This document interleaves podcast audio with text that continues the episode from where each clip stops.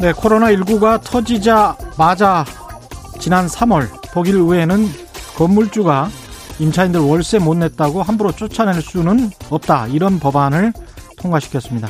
영연방 국가들은 코로나19로 임대료 못 내서 허덕이는 자영업자들 대신에 건물주들에게 최고 3천달러까지 지급했습니다. 미국 뉴욕주도 공경에 처한 임차인들의 월세를 4개월 동안 보조합니다. 지난 4월 말 일본인뿐만 아니라 모든 거주 외국인들에게까지 소득에 관계없이 10만엔 우리 돈으로 100만 원을 지급해서 경기 부양을 도모했던 일본은 중소기업에게 100만 원에서 200만 엔 우리 돈으로 1000만 원에서 2천만 원 사이죠. 무상 보조금 이건 갚을 필요가 없는 돈입니다. 무상 보조금을 주고 이자 0%의 대출을 알선해주고 임차인들의 월세를 최대 9개월까지 직접 상가 주인들에게 지급하는 방식으로 코로나19로 고통받는 시민들을 구제하고 있습니다. 거의 모든 자본주의 선진국들이 매우 다양한 방식으로 공경에 처한 이웃들을 도와주려고 합니다. 그러나 한국은 최근 임대료 멈춤법에 대한 논의가 시작되자마자 한 경제지에서 여기가 공산 국가냐, 재산권에 왜 정부가 개입하냐, 위헌적이다, 이런 제목을 달고 보도하고 있네요. 영국, 호주, 뉴질랜드 같은 영연방 국가들, 독일, 미국, 일본이 공산주의 국가입니까? 언론인들의 생각, 사고가 30년 전쯤 과거에 머물러 있다면 어떻게 이 글로벌 시대에 혁신을 꿈꾸고 새로운 가치를 창출할 수 있을까요? 한국은 언론이 가장 큰 문제다는 말, 이래서 나오는 것 같습니다. 네, 안녕하십니까. 세상에 이익이 되는 방송 최경련의 경제쇼 출발합니다. 저는 진실탐사 엔터테이너 최경련입니다. 유튜브 오늘도 함께 갑시다.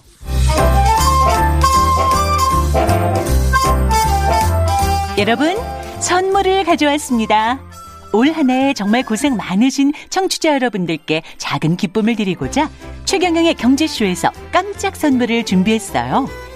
다양하고 우수한 중소기업 제품이 소개된 같이 삽시다 홈페이지에 회원 가입하신 인증샷을 샵 9730으로 보내주시면 하루에 4분씩 선정해 쌀을 보내드리겠습니다.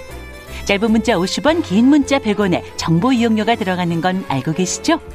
우수한 소상공인 제품이 많이 입점돼 있는 같이 삽시다도 응원하고 맛있는 쌀도 받아볼 수 있는 기회. 지금 바로 신청해 보세요. 프로그램은 디지털 경제로의 대전환, 스마트 대한민국을 만들어가는 중소벤처기업부가 함께합니다. 네, 2020년 한국의 주식시장 증시 역사상 잊지 못할 한 해가 될 것 같습니다. 이베스트 투자증권의 윤조 센터장과 함께 2020년 증시 되돌아보고 내년 증시 2021년 전망해 보겠습니다. 안녕하십니까? 안녕하십니까? 예. 좀 몸이 안 좋으셨다고 이야기 들었는데 괜찮으십니까? 뭐좀 예. 몸이 안 좋아서 예. 요즘 이런 언론 미디어 잘 노출 안 했었는데 예. 오래간만에 또 기자님 불러주셔가지고 올라오게 됐습니다. 반갑습니다. 예, 근데 이좀 어디 후두염 이런 거 걸리셨던 거예요? 목이 좀 안 좋아가지고 목이 좀 안 말을 목소리 내기 힘들어가지고 예. 이거 저거 좀 그 말로 먹고 사는 사람이 말을 못하기가 참 힘드네요. 굉장히 많이 예, 좋아졌습니다. 네. 많이 좋아지셨어요. 예, 2021년 이제 투자 전략과 관련된 보고서도 쓰셨는데 네. 보고서 제목이 이제 쉬어갈 때가 되었다. 아니, 보고서가 아니라 저희 이제 하우스에 나오면 저는 PT 자료 만들어서 도는데 아. 잘 안 맞은 거죠. 한 2주 전쯤에 저희가 한 2,700 넘어가면 좀 시장이 좀 주춤하지 않을까 생각을 했었죠. 예. 뭐 별거 아닙니다. 아주 단순하게 음. 2018년에 이익이 어떤 최대치 수준을 우리가 도달한다 한들 음. 한요 정도 지수 아니겠는가 2,600에서 2,700. 음. 근데 지금 시장 상황을 보면 그 열기가 식고 있지 않죠. 그래서 예. 이제 그런 차원에서 좀 쉬고 간다고 말씀을 드렸던 거였는데 예. 최근에 고민은 점점 더 깊어집니다. 깊어가는. 왜냐하면 과거에 버블 시기를 보면 버블에 있을 동안에 우리가 버블인지 잘 모르거든요. 예. 이 버블의 주인공이 과거와 음. 다르게 우리나라에 새롭게 주식 투자를 줄이니 올해 시장을 이끌어왔던 음. 이런 분들이기 때문에 굉장히 최근에 우리가 내년 시장을 바라볼 때 점점 점점 더 국내 변수도 좀 더 봐야 되기 때문에 좀 다양한 해석을 좀 고민하고 있습니다. 2020년 주식시장 최경련의 경제쇼에 나온 분들 중에 센터장들, 애널리스트 분들 중에 사실은 가장 정확하게 예측을 하셨던 것 같아요. 아유, 무슨 제, 별 말씀이네. 제 생각에는 봄부터 여름, 가을까지 그렇게 이런 정도의 강세장이 오리라고 생각하지는 네. 다 못했거든요. 근데 이제 그 고비 때마다 중간에 특히 뭐 여름에 다 이제는 이제는 빠져야 되겠다. 나는 네. 나는 털어야 되겠다. 네. 이렇게 말씀하시는 분들도 꽤 있었고 그때부터 이제 약간 좀 비관적으로 전망하시는 분들이 있었는데 아주 최근까지도 이제 강세장을 전망하시다가 지금 지금은 잘 모르겠다. 지금 이렇게 이제 말씀하시는 거란 말이죠. 그렇진 않고요. 예. 제일 뭐 올해 잘했던 거는 음. 3월 달에 이제 뭐, 뭐 굳이 매크로 환경 보지 말고 예. 좋은 기업을 사서 들고 가자. 예. 사과나무 시리즈라는 거 말씀드렸을 때고 뭐 9, 10월에는 좀 쉬어간다 했었고요. 음. 오히려 10월쯤에 저희들은 그 불확실할 때 주식을 늘려야 된다. 음. 그래서 근데 이제 뭐 그거는 지난 거고 예. 현점에서 봤을 때 굉장히 고민이 깊어진다고 말씀드린 거는 예. 우리가 지금 상황이 너무 익숙해졌거든요. 이제 이 상황에 그죠? 계속 오르는 상황에 그렇죠. 이제는 이런 생각이 든 거. 저 자신도 뭐 안 좋아도 오르고 좋아도 오르고 근데 가만히 뒤를 보면 우리가 올해 이제 뭐 여러 비관적인 분도 있다. 우리끼리는 얘기를 많이 하고 뭐 미국 연준도 얘기하고 대외 환경을 얘기하고 있지만 가만히 우리가 우리 시장 내부를 들여다 본다면 음.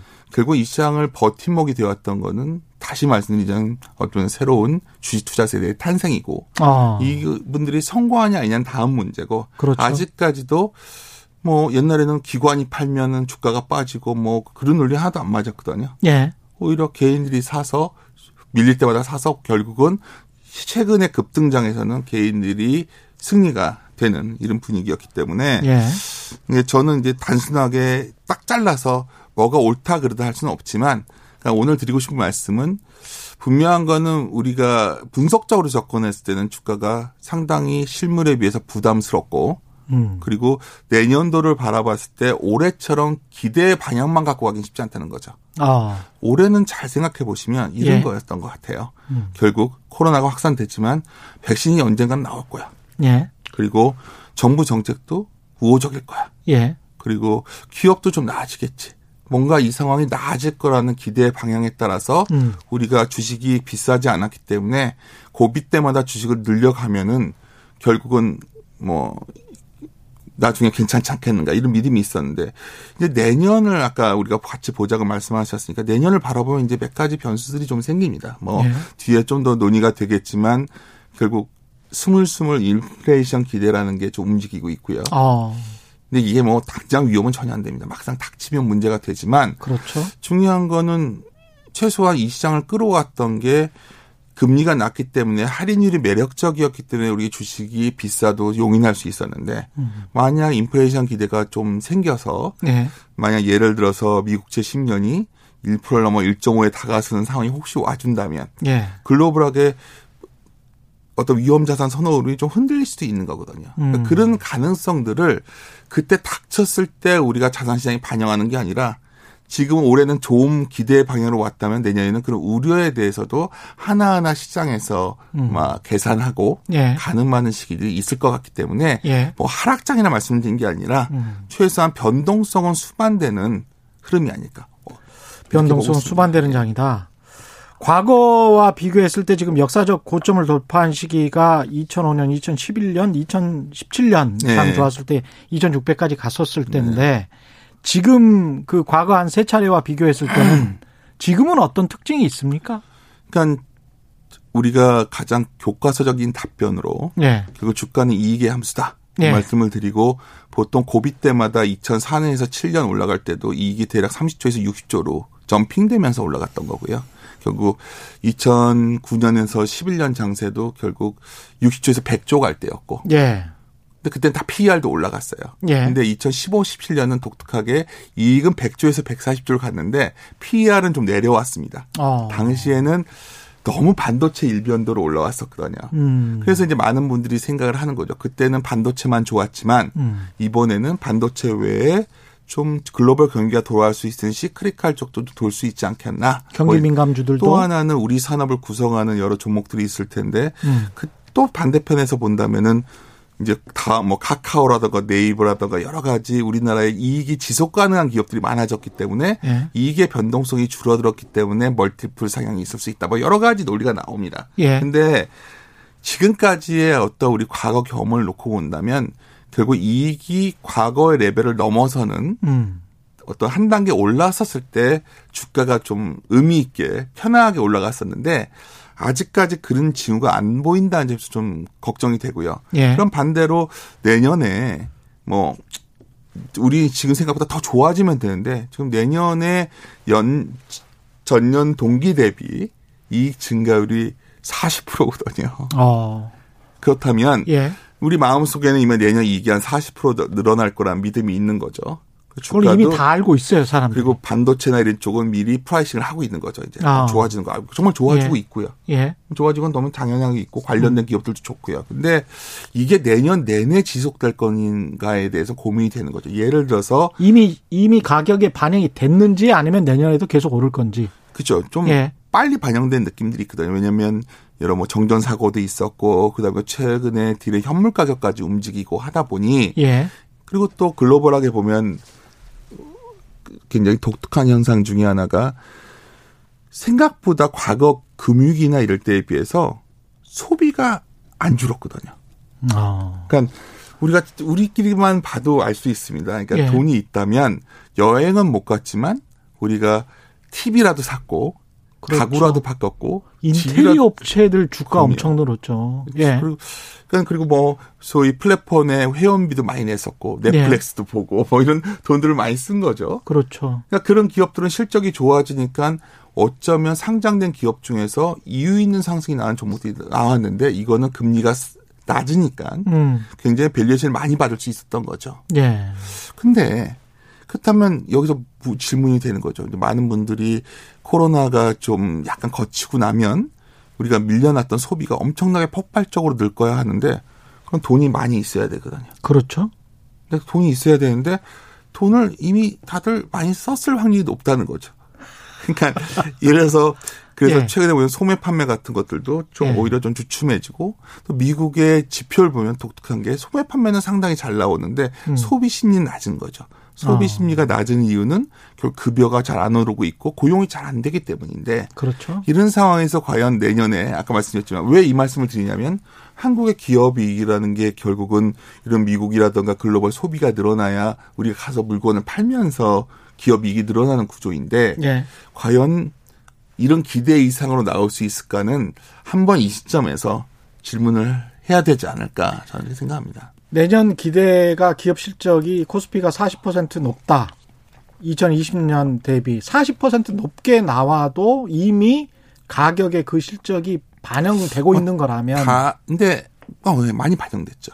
많이 2022년은 음. YOY로 보면 17% 정도 늘어나게 되어 있어요. 예. 근데 이제 제가 기억하는 것 중에서 가장 독특했던 게 2018년의 실적은 잘 나왔지만 결국 연초 기대값은 플러스 두 자리였는데 연말에 갔더니 마이너스 나왔었거든요. 그렇. 예. 근데 물론 그때는 여러 가지 매크로 변수도 있었고 지금과 상황이 다른 부분이 있겠죠. 근데 음. 여하튼 기대값이 높았을 때 그 다음에 음. 유지되는 경우가 그렇게 뭐 강한 신뢰를 보낼 수도 없다는 거죠. 그래서 음. 제가 드린 말씀은 지금 당장 뭐 그러니 기업이 이게 망가지고 이 말씀을 드리는 게 아니라 음. 어쩌면 우리가 현재 주가가 좋은 이유는 내년도에 좋아지는 어떤 기업 이익의 증가를 미리 땡겨서 상당히 반영해 왔다는 것 정도는 우리가 알고 계셔야 어떤 상황의 변화들이 생겼을 때 대처가 가능하지 않을까 이렇게 생각합니다. 지금 말씀 듣다 보니까 그런 생각도 드네요. 3월에 뭐 운이었는지 아니면 용기였는지 모르겠지만 네. 들어가신 분들하고 주식을 매수하신 분들하고 네. 지금 현재 현금을 갖고 뭐 있거나 또는 막 직전에 신규 매수하신 분들하고는 입장 차이가 굉장히 클 것 같고 네. 가격이 이미 높은 가격에서 이제 들어온 사람들 같은 경우는 그것보다는 더 높은 가격에 누가 사줘야 될 거란 말이죠. 그렇죠. 그만큼의 어떤 수요 대기성 자금은 뭐 굉장히 많다고는 하던데 네. 이게 계속 이렇게 갈 수 있는 건지 그 부분이 굉장히 중요한 지적을 하신 겁니다. 예. 그러니까 우리 자산 시장이 예. 과거와 다르게 분명히 이 정도는 알 수 있잖아요. 우리가 미디어에 보도만 보더라도 뭔가 돈이 들어와서 돈이 안 도는 거죠 실물로. 예. 그래서 뭔가 우리가 물건을 사고 팔고 있다면 인플레이션이 빠르 수요 인플레라는 아주 건전한 인플레가 나올 텐데 예. 그게 안 나오고 돈을 들어와서 뭐 집을 사서 이제 묶이는 거죠. 음. 집을 사거나 자산 시장 쪽으로만 가고 있는 흐름이 나오는데 네. 너무나 전 세계 우리나라를 포함해서 전 네. 세계가 네. 너무나 부동산으로 돈이 많이 가니까 사실 인플레도 안 나고 그렇죠. 사람들 생각에는 돈을 풀어도 돈이 어차피 안 도니까 인플레 안 날 거야. 저금리 유지될 거야. 그러니까 그 저금리를 갖고 또 레버리를 일으켜서 또 부동산을 사거나 자산을 사고 이게 반복되고 있는데 지난 10년에 또 경험이 있었죠. 그렇죠. 지난 10년이었는데 예. 문제는 코로나 이후에 뭔가 경제 활동은 더 위축됐거든요. 경제 활동. 예. 다른 활동이 아니라 전체적인 총량 규모보다 우리나라만 예를 들어도 자영업자분들은 뭐 좀 거의 IMF보다 더 심한 상황 아니겠습니까? 예. 그러니까 이런 실물 경제 쪽에서 전혀 돈의 순환이 안 나오다 보니 어쩌면 돈은 더 비생산적인 대로 몰릴 수밖에 없고 예. 그 속에서 이제 어떤 문제가 생긴 거냐면 어쩌면 우리가 자산을 갖고서 내가 뭘 살 수 있는 것들이 없어진 거죠. 돈값은 떨어졌는데 그렇죠. 떨어진 돈값, 돈의 가치가 떨어졌는데 나도 뭔가를 사고 싶은데 집을 사자니 뭐 방법이 없고 너무 올라 버려서 그렇죠. 예. 뭐 이건 뭐 상상 저희 세대로 생각한다면 그래도 우리는 돈을 모아 살 수 있는 세대였다면 그렇죠. 지금 젊은이들 입장에서는 정말 절망적이죠. 네. 그런 분들이 제가 음. 보기에는 뭐 다는 아니겠지만 상당 부분 아 나도 결국 뭔가 돈값이 떨어진 상황에서 투자를 해서 나도 자산을 키워야 자산을 쌓아가야지만 내가 생존할 수 있다 정도는 음. 그냥 공부를 안 해도 체감적으로 알 수 있는 거잖아요. 2040 그러니까 입장에서는 부동산보다는 주식밖에 답이 없다. 그러니까 부동산이 싫다, 뭐 부동산 주식이 좋다가 아니라 예. 갖고 있는 자산으로 선택할 수 있는 자산이 없는 거죠. 그렇죠. 이 상황에서 어. 떻게 됐던 간에 올해 1년을 놓고 본다면 정부의 정책의 방향도 굉장히 주식시장이 우호적이었던 분명합니다. 세금 음. 정책도 그렇고 그렇죠. 공매도도 그렇고 특히 최근에 여러 가지 나온 법적인 변화를 놓고 본다면 단기 투자자에 대해서 계속 유도를 하겠다. 그렇다면 제가 아까 기자님이 질문하신 것처럼 음. 이익 측면만 놓고 본다면 분명히 부담스러운 상황인데 음. 이 어떤 자산 시장의 전체적으로 자금 자산 시장의 재배치 부분이 과연 지금 쉽게 끝날 것이냐 물어본다면 그렇지는 않을 것 같다는 거죠. 예. 여기서 이제 굉장히 딜레마에 빠집니다. 음. 그냥 나는 펀드멘탈하게 이익 측면에서 바라보겠다 한다면 상당히 시장에 대해서 좀 좀 조심을 해야 되는 입장이 강화될 것 같고요. 예. 반대로 나는 어떤 구조적 변화에 대해서 좀 힘을 가볼 거야 한번 이번에 끝까지. 이 버블이 언제 우리가 알고서 끝났어? 많은 분들이 버블 끝나기 전에 난 나가겠다고 하지만 나가는 건 운이거든요. 그리고 옛날에 워렌 버핏이 얘기했지만은 무도회장의 시계에는 시계 바늘이 없다 그랬어요. 예. 왜냐하면 시계 바늘이 없기 때문에 몇인지를 알 수가 없다는 거죠. 그래서 그렇습니다. 결국 예. 그거를 즐기려는 어떤 버블을 즐기려는 시도도 예. 저는 나름대로 예. 현재 자기가 갖고 있는 자산 내에서는 불가피한 선택일 수도 있다 이렇게 보고 있습니다. 아 정말 헛갈리는 장이 예. 오고 있습니다. 한석윤님, 딸기 딸기 피터님, AAA님, 김영태님. 저는 주초 주식 초보인데요. 윤지호 센터장님 덕분에 좋은 투자 잘하고 있습니다. 아유, 제가 뭐 미리 연락드린 분 아닌데 감사합니다. 노부자대기님은 이분은 이제 최근에 들어오셨나 네. 봐요. 네. 이제 수익 좀 아. 나라 했더니 벌써 변동성 준비해야 하는 건가요? 이 변동성 말씀하셨잖아요. 네, 제가 예. 이걸 꼭 나쁘게 받아들이시지 말고요. 예. 변동성이라는 건 뭐냐면 주식이라는 거는 이제 트렌드라는 추세라는 게 있고요. 예. 상승이나 하락이라는 추세가 있고 예. 근데 올해 우리 많이 올랐잖아요. 음. 한국 증시가 특히 굉장히 강했지 않습니까? 도대체 어느 정도나 오른 겁니까? 사상 최고라고 볼 수 있습니까? 뭐 그거보다 예. 그냥 힘이 강한 거죠. 힘이 강하다. 주가도 올라왔지만 음. 뭐몇 배 올랐다 계산하기 시작하면 많이 올라왔는데 예. 저희만 올라온 건 아니지 않습니까? 그렇죠. 전세가 다 같이 아까 말씀 돈값이 떨어졌기 때문에 예. 자산을 선택할 수밖에 없는 상황이었고 예. 그 중에서 한국 증시가 좀 강했던 건 당연히 경제도 상대적으로 괜찮았고요. 괜찮았죠. 기업들도 예. 어떻게 보면 우리나라의 기업들이 상대적으로 피해가 적었어요. 선방했습니다. 셧다운도 예. 없었고 자동차도 음. 잘했고 예. 반도체도 잘했고 이런 투자할 만한 기업들이 많이 있었고요. 예. 근데 이제 아까 변동성을 왜 말씀드렸냐면 보통 이런 국면 뒤에 뭐 초보자실에 걱정이 되실 텐데 당연히 아까 말씀드렸던 좋게 보는 부분과 나쁘게 보는 부분이 충돌할 수밖에 없는 구간입니다, 내년. 아.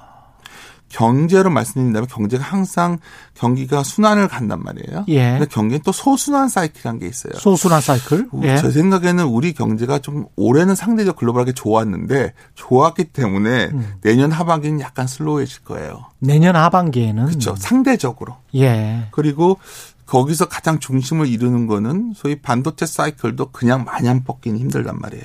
그렇죠. 일찍 시작했기 때문에. 예. 그런 걸 감안한다면 여러 가지 왔다 갔다 하는 변동성이 생긴다는 거죠. 그러면 이럴 때는 뭐 무슨 방법이 있을까요? 제가 항상 드리면 두 가지인 것 같아요. 예. 첫째는 어느 정도 일정 부분 현금을 항상 늘렸다 줄였다 하시는 게 좋은 거죠. 그러니까 최소한 늘렸다 줄였다. 레버리지를 너무 크게 가시는 건 상당히 변동성 장에서 위험하다는 겁니다. 대출 받지 말고. 예. 그 장기 투자를 주식을 하겠다고 마음을 먹으셨다면 그거는 저는 나쁜 선택이라 안 봐요. 좋은 음. 기업을 선택해서 내가 주주가 된다면 뭐 장기적으로 분명히 한국 증시에도 성장하는 혁신 기업들이 있고 예. 이런 기업들의 주주가 되는 게 나쁜 선택은 아니라 보는데 예. 만약 그 시기가 변동성 구간에서 순간적인 변동이 생기면 내 내 용량을 초과하는 어떤 자, 주식 자산을 갖고 있다 보면 그렇죠. 나도 할 수 없이 팔게 되는 국민이 나올 수 있죠. 그렇죠. 그 방면반이고 네. 두 번째는 다른 음. 거는 다른 자산으로 해지하는 방법이에요. 다른 자산으로 해지 주식을 말씀드려 왔지만 음. 주식만큼 주식만 갖고 간다면 우리가 대안이 없는 거죠. 예. 현금이 실리다면 예를 들어서 내년에 무슨 위험이 있을까요? 아까 말씀드렸지만 결국 인플레이션, 인플레이션 예. 우려가 생기고 최근에 커머더티 시장이 움직이는 이런 흐름들은 예. 결국 어 인플레 기대가 좀 생기나? 그렇다면 뭐 금 같은 것들도 최근에 물려 있지 않습니까? 예. 인플레 기대가 생기고 모든 자산의 돈값이 떨어지니까 비트코인까지 올라가지 않습니까? 예. 이런 상황에서 내지 또 하나는 좀 조심스러운데. 예. 꼭 좋았던 자산만 생각하시지 말고 지난 2년간 가장 부진했던 자산 중에 하나가 달러 자산이에요. 어. 어. 그러니까 달러가 다들 지금 내년에 엄청난 약한 달러가 올 것이다. 라고 예상해야 하죠. 근데 달러가 왜 약했을까? 뭐 이유를 잘 되면 화는 더 변수가 많습니다. 예. 근데 잘 보시면은 결국 위안화가 강했고 달러가 약했단 말이에요. 그랬죠. 그 두 나라의 금리 차거든요.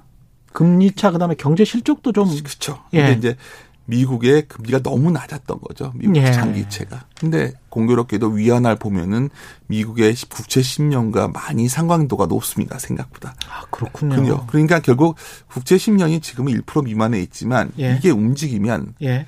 의외로 위안화가 마냥 강해지기도 쉽지 않은 거고 아. 달러가 돌수 있는 거죠. 그리고 지금 다들 달러를 버리고 달러를 버려서 다른 자산을 사라고 얘기하고 있지만 예. 어, 그게 맞을 수도 있고요. 음흠. 아까 말씀드렸던 좀 더 내 주식의 포트폴리오를 끌고 가고 싶다면 그래? 그렇다면 나는 달러 자산을 예금을 들어놓을까? 반대로 반대로 해지를 걷는 거죠. 음. 그런 그렇게 해놓으면 내가 갖고 있는 주식도 들고 갈 때 마음이 좀 더 편해집니다. 왜냐하면 한국 주식시장과 반대로 움직이는 자산. 그렇죠. 그런 예. 것들을 어렵다고 생각을 하시지 말고 우리가 이제 우리나라 자산만 갖고 가지 않는 거는 이미 주식시장에서 서학게임이라는 형태로 나오지 않았습니까? 예. 누구보다 우리나라의 예. 많은 분들이 테슬라의 주가에 궁금해하고 예. 올해 다섯 배나 올랐죠 테슬라가. 음. 그런 상황에서 꼭 주식 외에도 여러 자산들을 좀 고민을 해보신다면 좀더 우리가 주식을 매일매일 주식의 매일매일 효과를 보면서 오늘은 무슨 종목이 뜨냐 내일은 고민할 시간에 좀 장기 투자로 주식의 주주가 되면서 내 자산을 갖다가 좀더 좀 안정적으로 운용할 수 있는 그런 아이 고민도 좀 해보시는 게 음. 변동성 장애를 전제했을 때는 상당히 필요하다. 예. 저는 이렇게 생각합니다.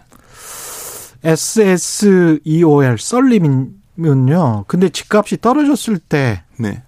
매매 매매력이 낮았는데 이게 무슨 말인지 모르겠습니다만은 부동산이 치솟자 매매가가 더 치솟는 이유 이게 무슨 말이죠? 올 초반 주식 전문가 분들이 코로나가 끝나지 않는 한 떨어지거나 아, 힘들다고 해서 주식을 뺐는데 결과는 사상 최고 네. 주식 호황이었네요.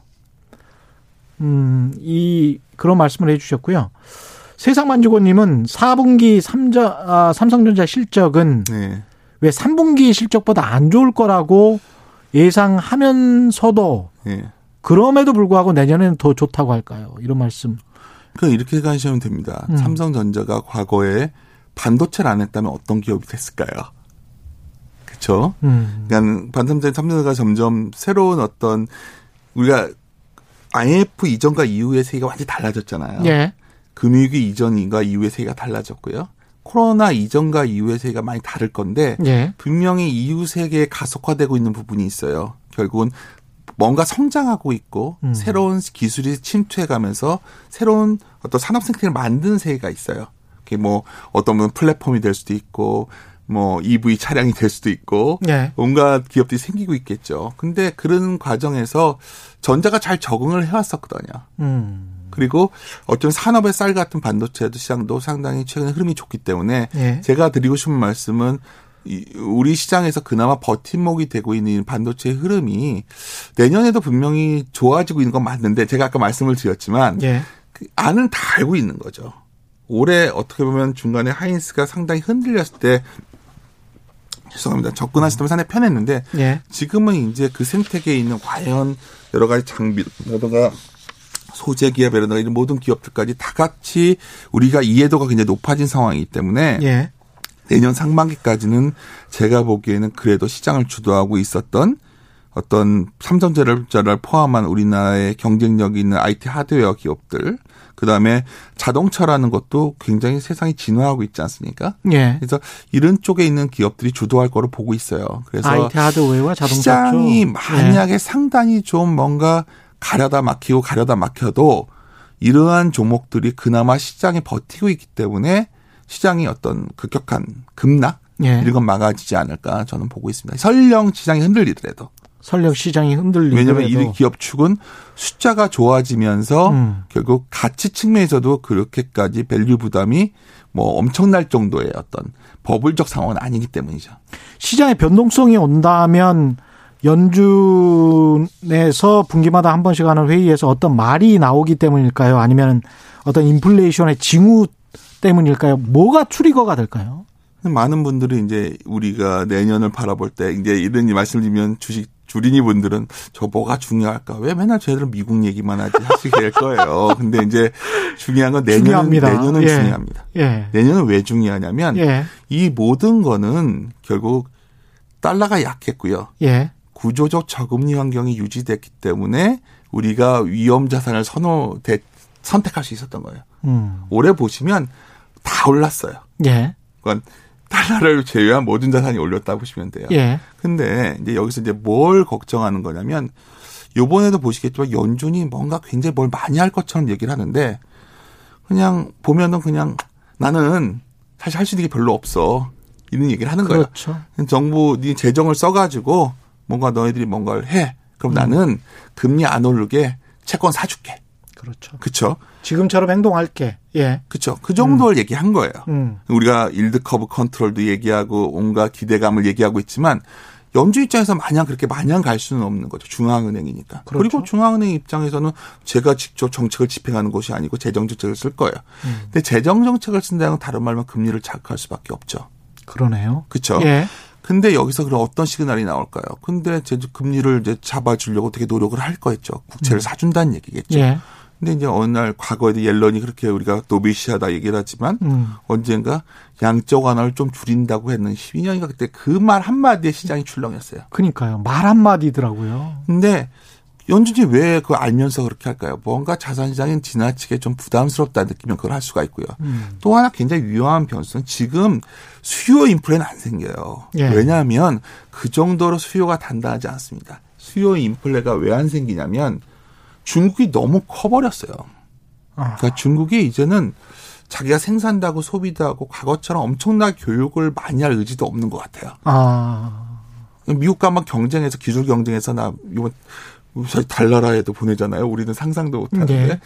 근데 이제 그런 상황에서 저는 어떤 게 위험 시그널이냐 결국 자체적으로 내년 뭐 코로나라는 게 결국 백신이 나오면서 내년 여름 정도가 되면 집단 면역구에 좀 가까울 거라고 보고 있지 않습니까? 예, 그렇죠. 뭐 나쁘게 보는 분들은 야 엄청 오래 걸리네 얘기하겠지만 음. 제가 보기에는 그래 여름 정도에 미국이 집단 면역에 가까워지면 미국이 가장 빨리 정상화에 다가서는 거겠죠. 그렇겠죠. 그리고 미국은 어쩌면 굉장히 공장도 이제 들어갈 거고 상업도 살아나겠죠. 예.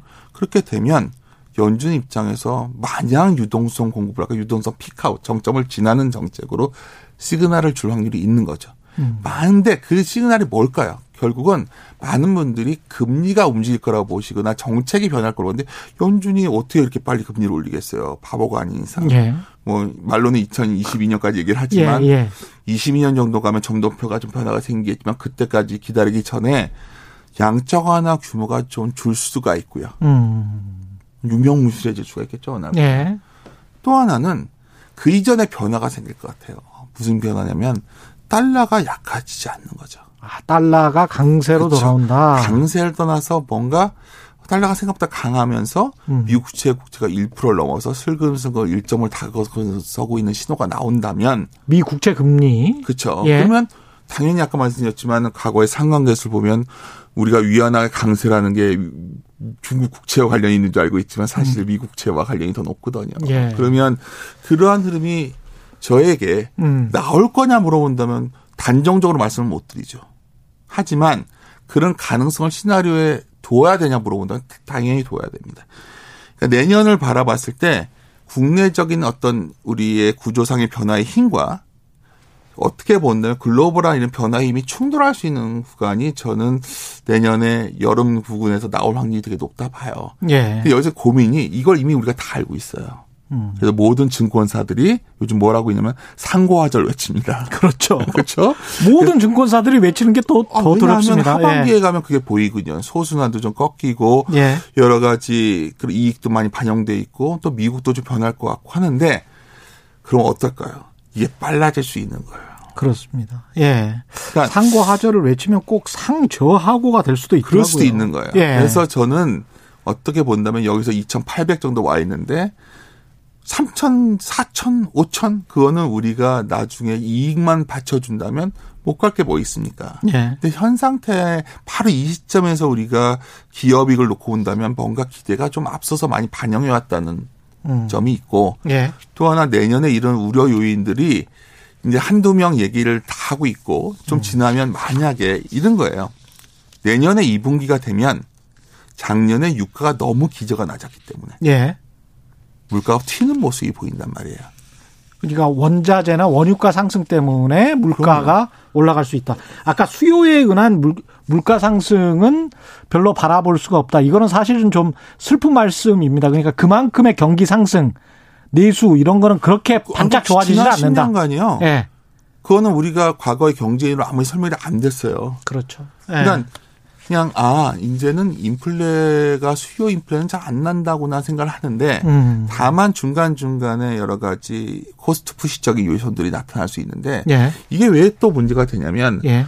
올해 이제 우리나라를 예를 들어도 3분기에 음. 기업이익이 좋아졌단 말이에요. 예. 이익은 좋아졌는데 매출 따에서 보면 매출은 안 늘었어요. 아, 그렇더라고요. 그러니까 뭐 이걸 갖다 단순하게 뭐 기업들이 출장 안 갔다 이렇게 단순화시키려는 건 아니에요. 단지 매출 원가가 매우 낮아졌기 때문이에요. 아. 근데 글로벌하게 본다면 이러한 좀 코스트가 매우 낮았잖아요. 예. 그러니까 여러 이런 이런들이 있었는데 어쩌면 전 세계적으로 코로나 때문에 해고도 되고 되게 자유스러 자연스러웠잖아요. 예. 근데 이러한 사람들이 좀 바뀌는 상황이 오는 거죠. 근데 또 하나 원재료 가격들도 최근에 대두 가격 같은 거 보면 깜짝 놀라실 거예요. 구리 가격 같은 거 보시면. 음. 근데 그거 가격이 올라가면 그래. 아, 옛날에 2000년대처럼 아, 2000년대 소재 가격 올라가면서 뭐 전 세계가 경기가 엄청 좋아져. 그때는 중국이 아. 그저 디플레이션 수출하는 그냥 물건을 그렇죠. 난 싸게 만들어 가지고 예. 미국에 싸게 공급해 주면 미국에서 중국의 값싼 노동력을 갖고 디플레이션을 수출을 받아서 소비를 하고 예. 그 남는 잉여를 갖고 기술 개발을 해 가지고 미국이 저만큼 혁신 경제가 만들어진 거거든요. 예. 근데 중국이 싫은 거죠, 이제. 음.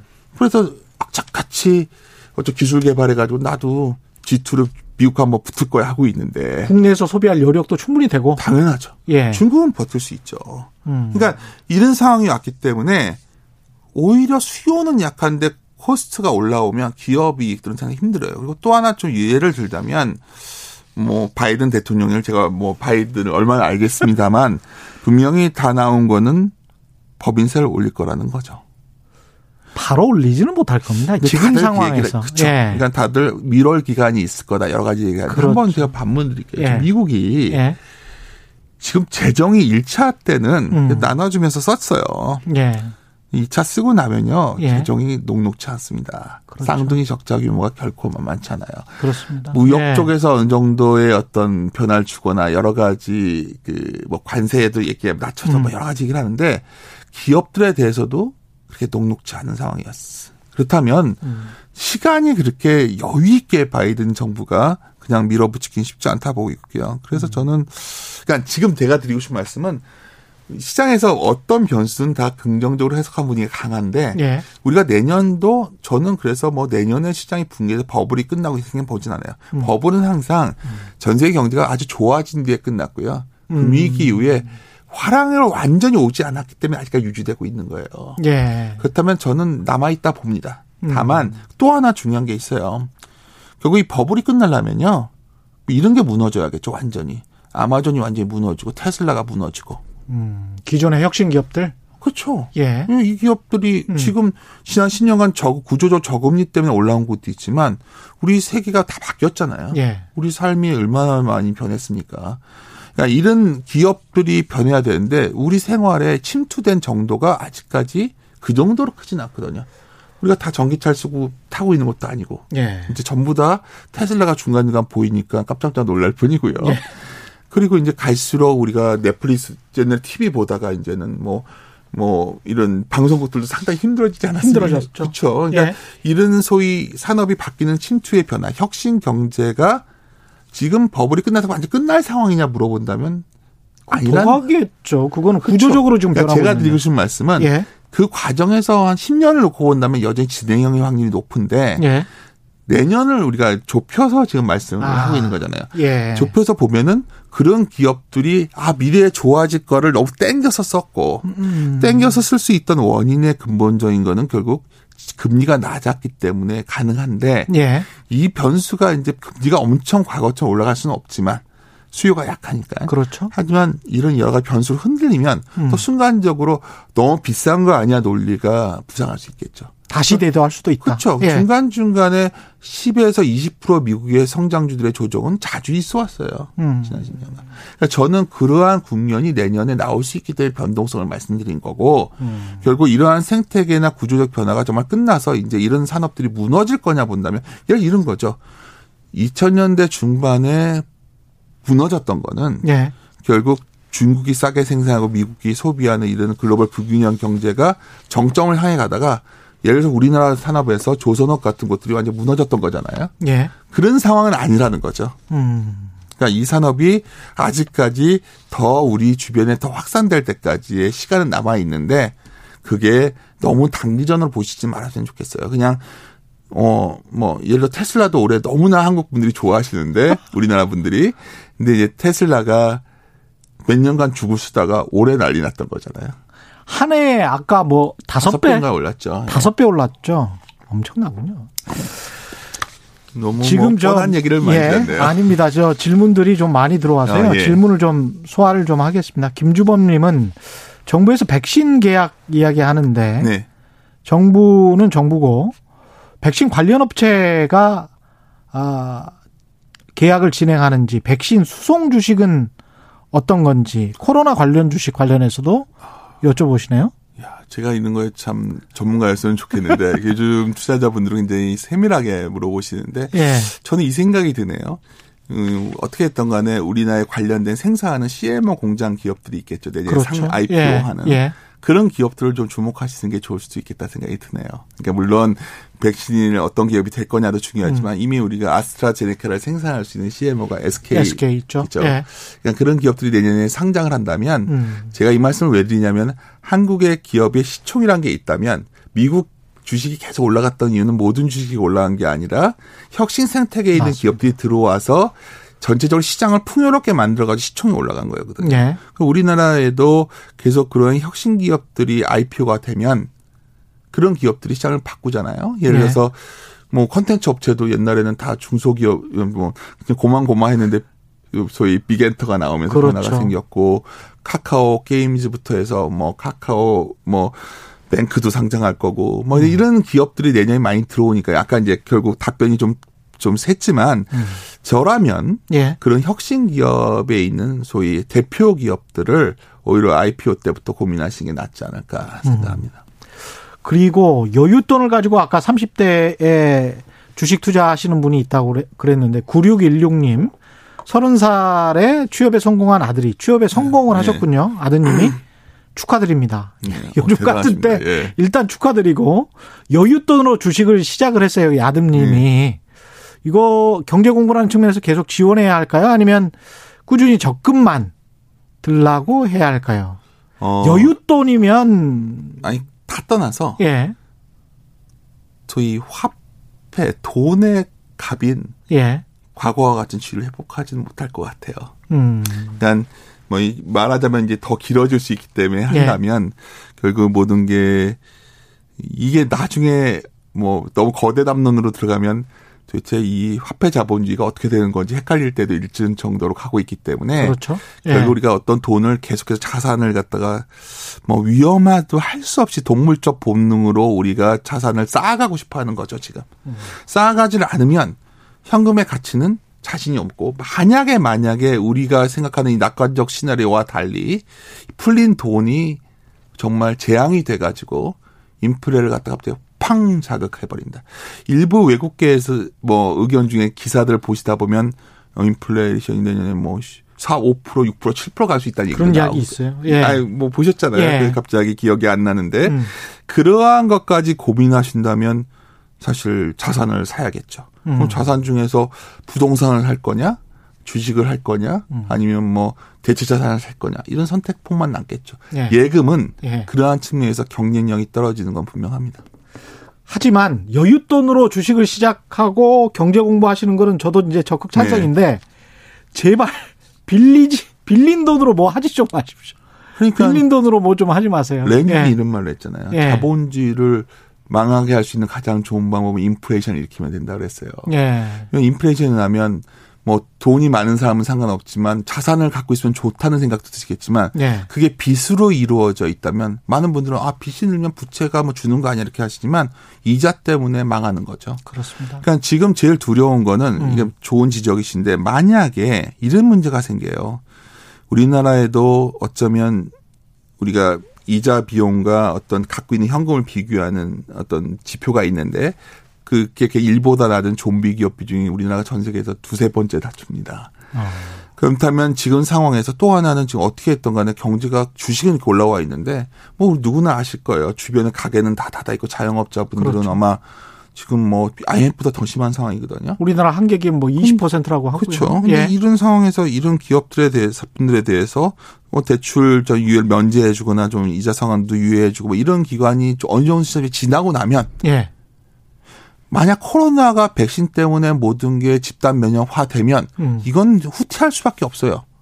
그 명분이 사라지기 때문에. 그렇죠. 예. 그러니까 이거는 그 순간이 되면 예. 어쩌면 약한 고리에 있는 개인들은 매우 힘들어지는 거고요. 그러니까 아까 말씀드렸던 부채를 너무 많이 일으켜서 어떤 자산에 투자해 놓으면 굉장히 위험해질 수 있는 거죠. 그리고 그렇습니다. 기업들 네. 중에서도 굉장히 한계 기업에 있는 사람들은 위험해질 거고 음. 또 하나 다른 글로벌 투자자라면 매우 약한 고리에 있는 이머징 국가들도 위험할겠죠. 맞습니다. 지금 상황에서 네. 금리를 낮추지도 못하고 오히려 올려야 되는 나라들 음. 이런 나라들은 이럴 때 터집니다. 우리나라가 IMF가 왜 나온 거냐면 그 당시에 부채가 많은 외화 부채가 많은 약한 국가였어요. 그렇죠. 그렇기 때문에 글로벌이 흔들렸을 때 우리가 터졌던 거예요. 음. 근데 우리는 지금 굉장히 강력해졌지만 음. 그런 약한 고리에 있는 거를 함부로 투자하시면 안 된다는 거죠. 그래서 모든 거는 예. 제가 항상 말씀지만 좋은 것만 갖고 해야 된다는 거예요. 지금 변동성이라든가 예. 여러 상황을 감안한다면. 예. 그래서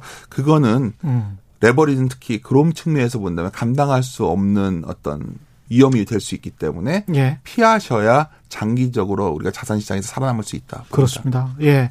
공사사구님 내년 인플레에 대비하는 자세는 가지고 있는 현금을 어떻게 해야 하나요? 이렇게 너무나 현명하게들 다 그래서 음. 이런 거죠. 부동산만 좋아하시는 분들은 그래도 부동산을 했던 것 같고요. 그러니까 저는 그 선택이 예. 동물적이었던 것 같아요. 아. 우리가 막 비난을 하지만 예.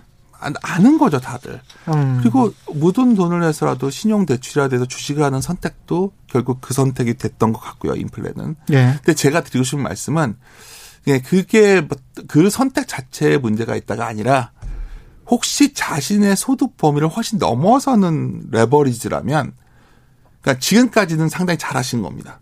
어떻게 보면 그 용기가 없던 곳이 오히려 기관이었을 수가 있어요, 동력적으로. 근데 예.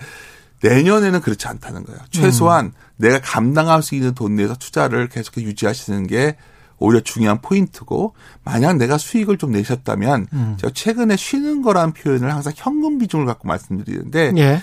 여러 가지 투자 형태 중에서 증권사에는 프랍이라고 그래서 주식을 갖고서 돈을 버는 구조가 있어요. 예. 근데 뛰어난 프랍 매니저들의 공통적인 특징은 음. 현금 비중을 조절하면서 수익률을 음. 챙깁니다. 현금도 종목인 거죠. 예. 현금을 갖고 있으라면 많은 분들이 이렇게 생각하세요. 어 그래 고버스 투자할까? 그게 아니라 현금도 종목이다. 그렇죠. 그러니까 현금을 어느 정도 이익을 낸 익절을 해서 좀 유지하면서 내가 어떤 변동성을 대비하는 방법도 있고 예.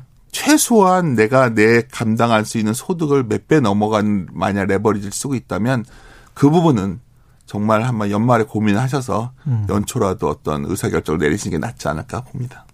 마지막으로요. 기후변화 관련해서 어떤 어, 예. 분이 예, 말씀을 해 주셨는데 4231님이군요. 기후위기가 환경 문제가 아니라 시장 매출에 직격이 된다고 하는데 우리도 기후 위기에 관련된 주식 대응과 관련해서 기후 위기 대응과 관련해서 어쩌면 굉장히 예. 중요한 걸 지적하셨고요. 예. 갈 수밖에 없겠죠. 그렇죠. 그리고 예. 정부 정책도 뭐 우리만이 아니라 전 세계가 공통된 방향이 되고 있는데 예. 옥석 가리기를 해야겠죠. 예. 그래서 폐기물 처리도 과거처럼 단순히 소각하는 업체가 아니라 음. 다양한 형태의 변화도 나오고 있고 예. 또 하나 뭐 여러 가지 풍력부터 여러 가지가 있는데 이제 제가 드리고 싶은 말씀은 참 그게 종목을 선별해서 투자하는 게 어려운 곳 중에 하나라는 거예요. 음. 그랬을 때 우리가 선택할 수 있는 게 뭘까? 저는 오히려 뭐 우리가 정말 기가 막히게 종목을 잘 선정해서 내가 신유탈 찾는 방법도 있겠지만 예. 그냥 그걸 대표하는 기업들 예를 들어서 내년이 되면 LG화학의 여러 가지 새롭게 상장이 되지 않습니까? 예. 그러면 그런 기업들 대표적으로 음. 그런 기업들도 결국 크게 본다면 광의의 환경에 관련된 거기 음. 때문에 모두 시장에 좀 선별되어 있는 이미 검증된 기업 중심으로 장기 투자가 낫지. 예. 만약 우리가 너무 지나치게 엣지 있거나 유니크하고 뭔가 음. 엄청난 음. 기술을 갖고 있는 것들은 음. 아니면 음. 저는 사실 이럴 때는 참 조심스럽지만 해외 ETF를 말씀드리고 싶어요. 아. 왜냐하면 예. 그런 여러 기업들 섞어가지고 예. 포트폴리오 구성해 놨기 때문에 음. 탄소에 관련된 기업이라는 ETF들이 좋은 게 많습니다. 예. 그래서 그런 것들을 오히려 증권사에 갖고 좀 상담하신 분들한테 물어보셔서 선택하신다면 뭐 그 중에 하나 걸리겠죠. 모든 기업이 다는 아니겠지만. 예. 알겠습니다. 오늘 말씀 감사합니다. 지금까지 이베스트 투자증권의 윤지호 리서치 센터장과 함께했습니다. 고맙습니다. 네, 감사합니다. 예, 오늘 쌀 선물 받으실 분들 4071님, 0626님, 5253님, 4333님이었습니다. 이번 주 경제쇼 플러스 시간에는 소상공인 응원 특집 방송합니다. 일요일 오후 5시 서울 삼청로에서 생방송으로 진행됩니다. 많은 시청치 부탁드리겠습니다. 고맙습니다.